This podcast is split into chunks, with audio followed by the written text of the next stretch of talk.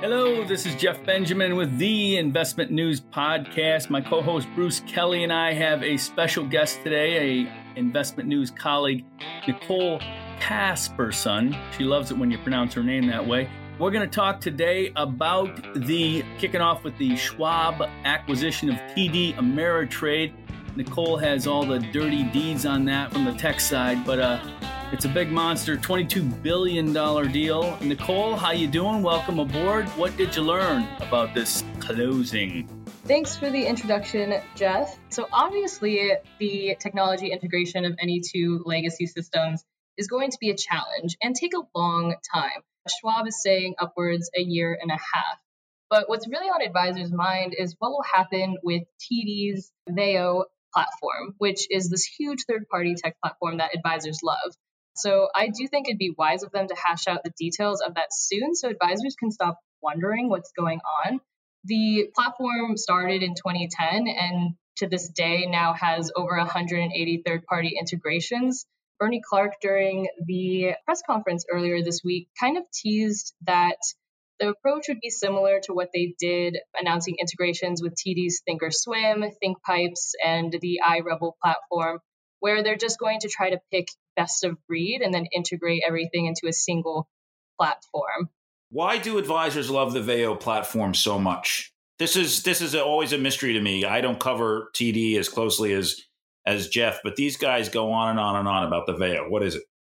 They do. I think it's because of just how many third party options are on it and because it makes it easy to just pick and choose from one company, i.e., TD, to decide I would like to use iRebal. I would like to use Thinkorswim or adopt that into my firm for my clients. So I think that just the optionality of it and it being under TD is what makes it so appealing, as opposed to having to go to a bunch of different providers to figure out what you want. Having all of your technology under one tech stack or under one company, like as an umbrella, is a huge trend in technology this year because advisors are kind of over having to do the heavy lifting with technology and just want they want that instant gratification just as much as us uh, millennials do. So, what doesn't Schwab have something comparable to that? I mean, what talk to talk to us a little bit about what's being folded together here and what will be, I guess, done away with. Right. So Schwab has been working on a similar platform and a lot of other broker dealers, custodians, you know, obviously Fidelity does a similar thing where they basically what they do is they say that they have an open architecture technology platform, right? Which just basically means that they can bring on any kind of fintech that they think would sell to folks and have that available, right? Oh, look at all the options that we have. The problem is is that the competition already has that, you know, like I said, Fidelity, and to to have to pour over all of the technology, all of the data, all of the client data that they have from TDs into Schwab's is a huge heavy lift. At least that's what analysts tell me. So what might happen is that the the Veo One platform might fall victim to the that post merger platform consolidation, and so you know, we might see some of the interesting aspects of the Veo One platform maybe not make it. So it's just going to depend on what Schwab really decides to do. TD's folks told me it's really kind of like Schwab's decision, right? And and they need to decide if you know 180 third-party vendors on top of the however many vendors Schwab has on their platform is going to possibly make them a bit oversaturated. So it'll be interesting to see. They just need to hash it out kind of soon because even someone on my LinkedIn commented on my my post of my story about this saying, I really hope they keep it. So the demand is there. Yeah, it's interesting. They're talking this thing. Obviously, the the acquisition closed on October sixth, but they're saying eighteen months, eighteen to thirty six months before these two giant companies are completely, I guess, one, which essentially means the the TD brand is gone forever. These, these, things take years, man. I mean, Morgan Stanley, Dean Witter, back in the 90s, they were consolidating for years and years and years. They were on wholly different platforms, technology mm-hmm. platforms. These are, and those are two, those are two huge companies in the 90s. These are two even bigger companies in the 2020s. So I can't imagine, you know, integrating the the tech guys are getting paid overtime. I hope, you know. So well, the, there's also but the smushing these two things together is is is te- yes, and the technology is better. Yes, it's a lot better from the 90s yes. to now. I mean, there was actual paper probably being used back in the Dean Witter days, right? But right. um, and you, you guys know, would be surprised it takes a pandemic to get advisors to not want to use paper anymore. Uh, yeah, yeah. Well, that's a blog. That's a blog post. Put that in your back pocket. Nicole, what are some of the other things that we should be or you'll be watching as far as the the kind of the integration on the technology side of of these two companies? I think what's important is to keep up with what other options are still up for integration, right? So we know about Thinkorswim and ThinkPipes and iRebal, but we don't what we don't know about are the other TD technologies like Advisor Client, RIA Connect, and obviously Veo One. So not knowing about those kind of three major other technologies that TD has been working on really extensively to build out and improve consistently, possibly even more so than you know Schwab has doing with their platform. It's interesting that TD kind of has this stronger third party platform, yet Schwab is going to have to decide what of theirs they like more, what of TD's can come through. So that's what's going to be interesting to look out for. Not to mention if there are some third party uh, integrations that don't make it onto the Veo One platform, then what does that mean for the clients that are already using it? Do they just get booted? Do they just get kicked out? Like, what do you do with that data? Who gets that data? Regulators yeah. are probably going to have a, could have a fun time with something like that. There's just like so many questions, and Bernie Clark during their the press call earlier today made it clear that it's just too soon, right? So they just don't know. So otherwise, other than trying to hash out the details for their advisors to kind of be able to sleep a bit more at night and know what's going to happen with this technology that they love, it all we know is that they're definitely going to integrate it into a single platform. So it's only a matter of what gets the chopping block and what doesn't. So we'll see. Yeah, one thing that I think is interesting out of this, and this is something that has been kind of in the air since the announcement of the uh, deal was made in I think November of 2019 last year, is the potential fallout in terms of advisors on these two giant custodial platforms. I mean, I talked to executives at both Fidelity and Pershing over the past week, and they're still seeing this as an opportunity to grab market share. It's long been talked about that Schwab does not want to deal with the smaller advisor clients. That's something that they bent over backwards over the past year, saying that they they are interested in all viable businesses. They went on a whole press tour, Jeff. Remember that?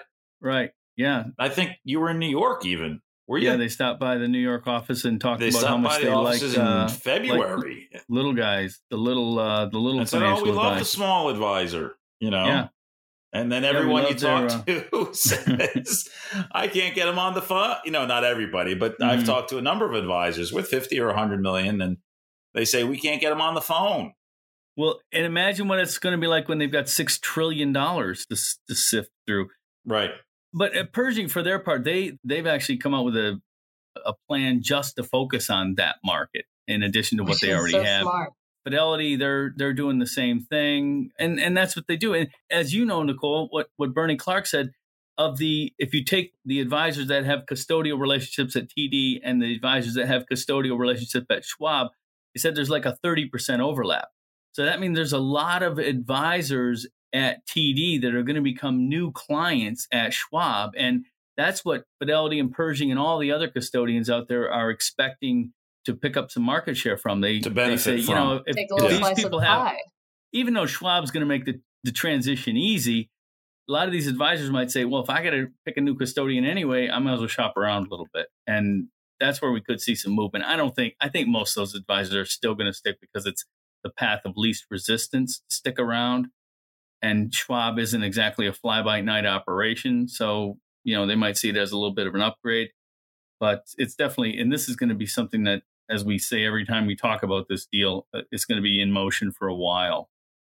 It's interesting that you mention the opportunity for Fidelity and Pershing, right? Because there is, there's going to be this downtime that we're currently in, right? Where Schwab and TD are figuring it out. And on the technology side, I mean, that's just a major opportunity for Pershing and Fidelity to basically, especially as you were saying, for the advisors that maybe have to move from TD to Schwab and the technology that doesn't get ported over as well, they'll be like, well, they don't have my technology and now they want me to be with a new firm. Might as well go check out what Fidelity and Pershing next door are doing technology wise. That might be better for me.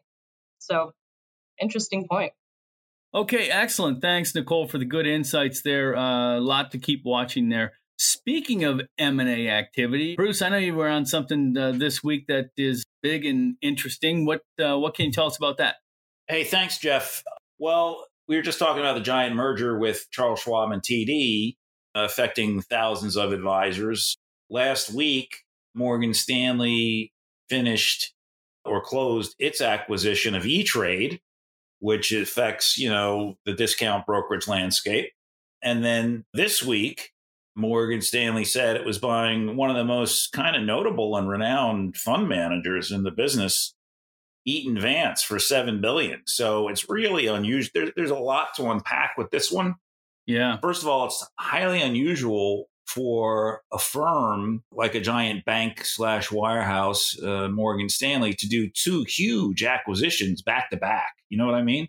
Uh huh. You don't see that that often because, as Nicole and, and you and I were saying, these integrations take years to un, un, to do, and they're very elaborate, require lots of work, lots of man hours, lots of meetings, lots of tech support, and lots of personnel. It's it's interesting though because James Gorman, he's the CEO of Morgan Stanley. He used to he's a McKinsey guy. He became the head of the brokers under Stan O'Neill at Merrill Lynch 20 years ago when I was starting at Investment News. I spoke to him a few times, then got to know him a little bit. Then he went off to become president and COO of Morgan Stanley. The financial crisis hit. He helped Morgan Stanley uh, acquire and then integrate Smith Barney, mm-hmm. right? If you remember back in 2009. Yep. Then Gorman became CEO, right? So his plan at that time in 2010 was to remake this operation into a wealth management business for for high end clients, for ultra wealthy clients, because that was a lot more steadier than underwriting and investment banking in terms of generating revenue and net income. So he does that. Then he goes about cutting, reducing costs and expenses in the wealth management side of the business. He does that. And then now he's on this acquisition run, which is highly, again, highly unusual he bought a um, stock plan business in 2019 from from Can a Canadian stock plan business called Solium Capital. A year later, he said he was buying E Trade and now Eaton Vance. So there's no one else out there in the financial services landscape that is doing this kind of a strategic pinpoint acquisition strategy. I'm saying strategic and strategy in the same sentence. It's wrong. But I was just thinking about, I was talking to people this morning. Remember like 15, 20 years ago, people, big banks and firms just used to do acquisitions all the time. It just seemed to do acquisitions. but now you have, it seems with Schwab and TD and Gorman uh, or Morgan Stanley and E Trade and Eaton Vance, really strategic thinking here going into these acquisitions. And also another kicker, and this is something that our colleague Liz Skinner pointed out to me and other people did. Eaton Vance is one of the leaders in ESG investing, I believe. Oh yeah. They bought the Calvert funds. Eaton Vance bought four or five years ago bought Calvert funds.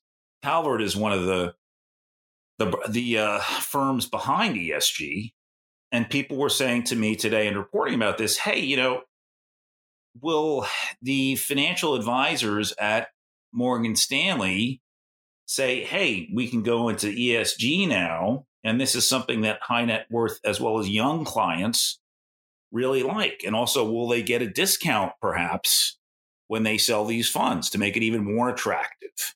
Right? Advisors don't like selling in house money management, as you well know, right? Mm-hmm. But something like this that is in such demand, and we've debated ESG, you know, on this podcast and privately, but it, it, it just there, there's a lot of dynamic stuff in an acquisition. You're the money yeah. manager guy. What do you think about it? Well, I'm kind of curious as to what the appeal of Eaton Vance slash Calvert is. I mean, you could look at it from the, this. They clearly are. I've talked to them a number of times, unrelated to this acquisition, but about their ESG strategies, and that's a big part of what you think of with Eaton Vance now. Anybody who's paying attention, anyway. And we all know that the the momentum behind ESG is is like never before. Even though ESG has been around for decades, the, and under various in various forms and nomenclatures.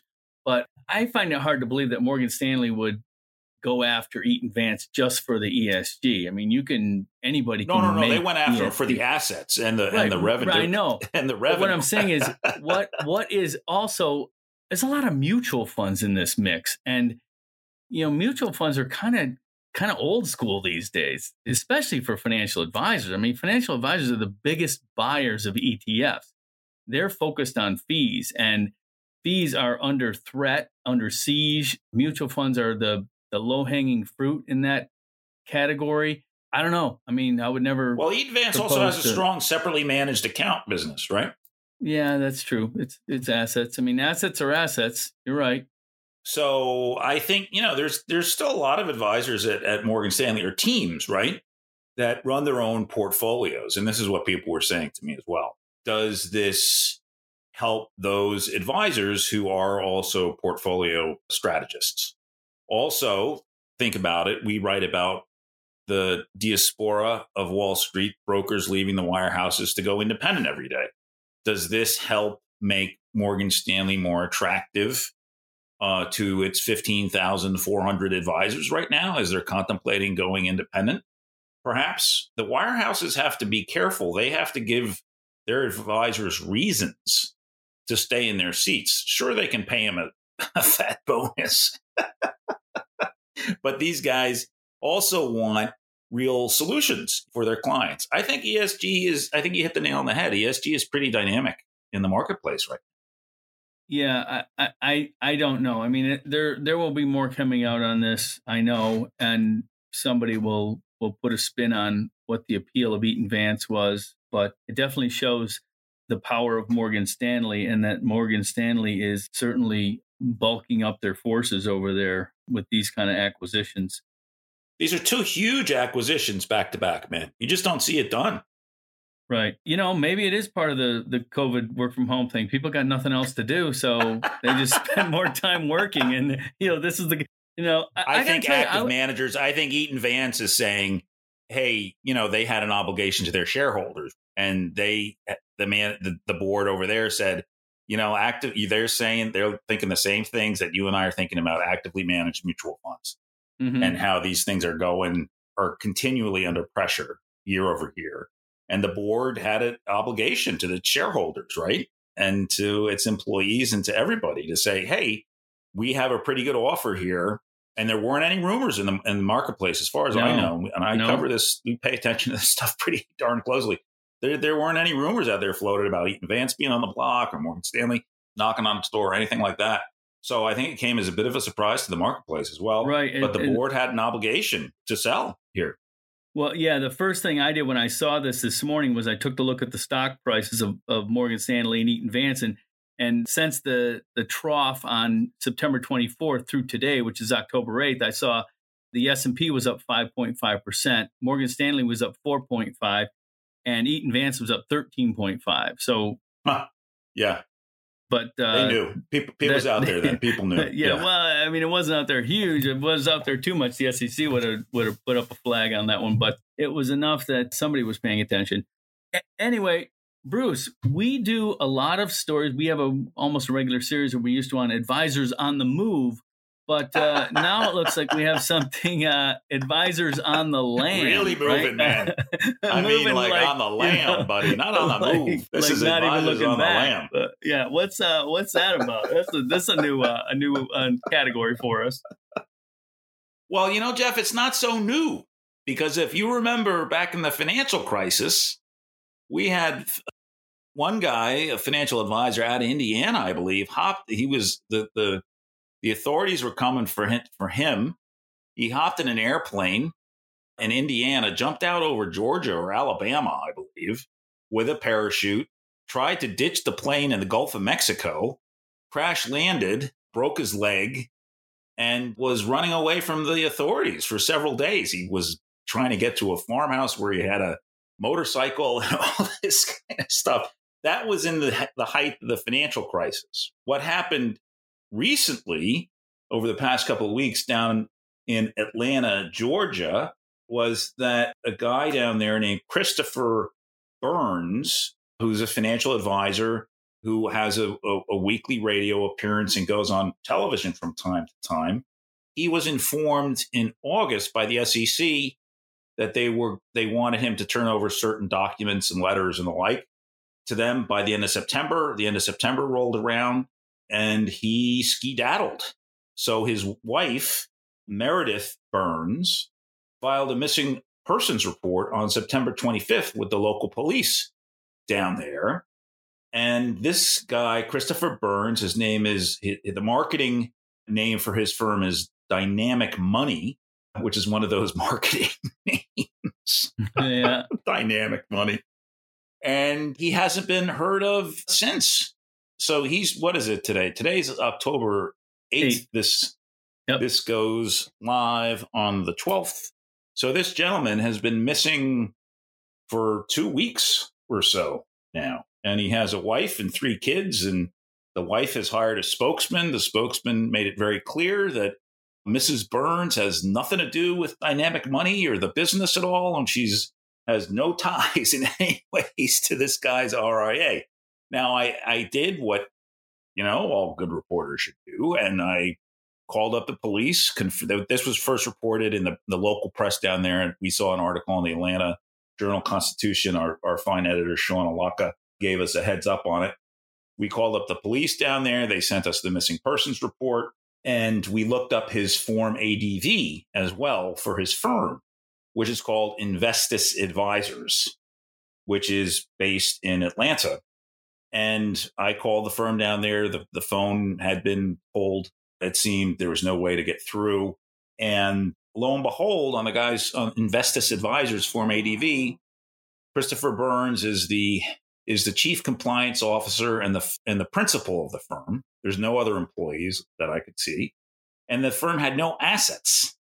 So, what kind of an advisor really was this guy? And he'd been in the business for several years. Just to quote from the police report a little bit, the SEC contacted Burns in August in regards to an investigation of his business. The SEC did not tell Burns what the nature of the investigation was, and he was supposed to hand in the paperwork on September 21st, 24th, rather, and then he was gone. So that's a weird one, man. Yeah, that's a leads that's you to think one. all kinds of crazy. What did he do? is is the money there? Is the money gone? Well, I'm telling you, on his Form ADV, there wasn't any money there to begin with.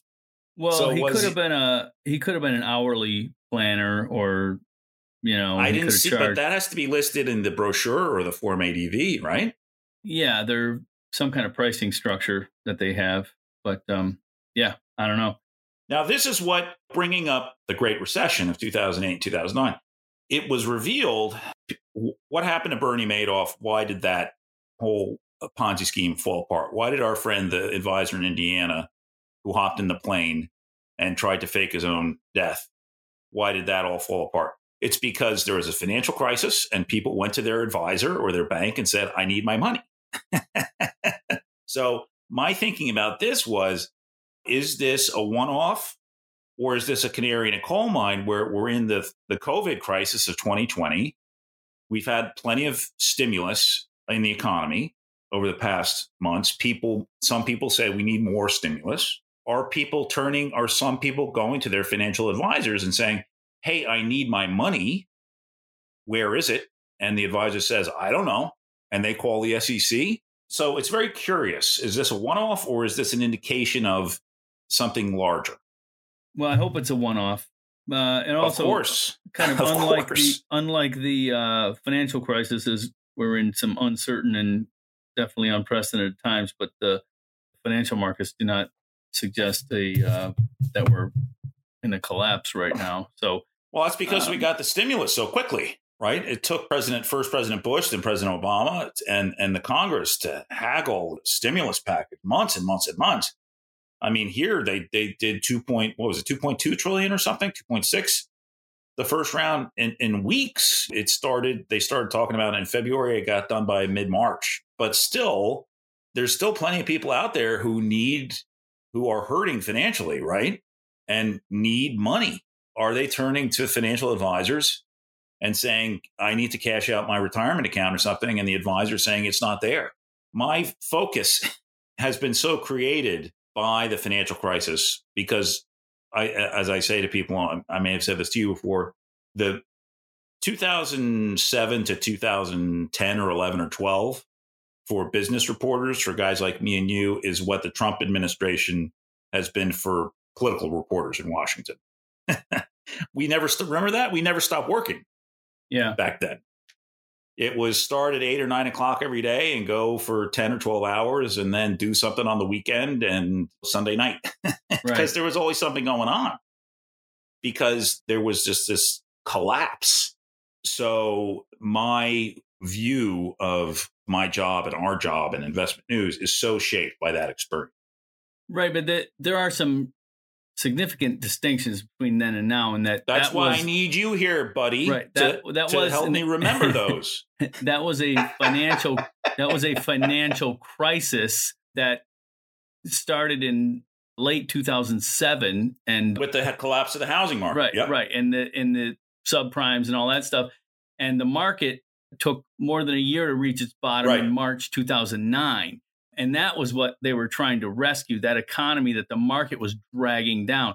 In this instance, the market took a like a 30% drop once the news and the reality of the coronavirus kicked in for about four weeks and then started to to rebound. It's been essentially right. rebounding ever since. The money that is now the the Congress is haggling over is to help all those people that are suffering because the economy was was forced to shut down. So it, it, it really is a different thing. It's still an economic challenge, but it's uh, what it's happened if you're what, shut down. How about the scenario if you're a small business owner or a or a retiree and your money did go sideways, your business went sideways or your money went sideways back in February and March, you were down 30 or 40%. You went to your advisor and the advisor says, "Oh, it's not there." Yeah, I, I agree. Happens. This this that this happens. could Remember what yeah, happened it, with it uh, your friend Dawn Bennett over there, famous, uh, who's in prison, an advisor who's in prison right now. People, yeah. her, her, her clients went to her and they said, "We want our money," and she said, "Hold, hold my beer." Yeah, and and for the record, Dawn Bennett was not my friend.